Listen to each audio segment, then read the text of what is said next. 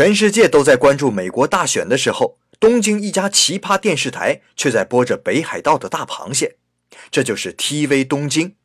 别看名字这么响啊，可不能和北京卫视比。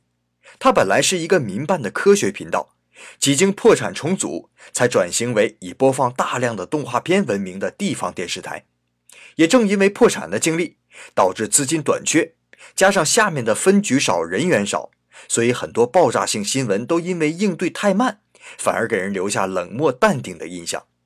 比如海湾战争、奥姆真理教的地铁毒气事件，就连前首相福田康夫宣布辞职，TV 东京还在放动画片。只有福岛核泄漏时，才紧急切换成现场直播。哎呀，当时日本人就认为是世界末日到了。等到 TV 东京又开始放动画片时，他们才长长松了一口气呀。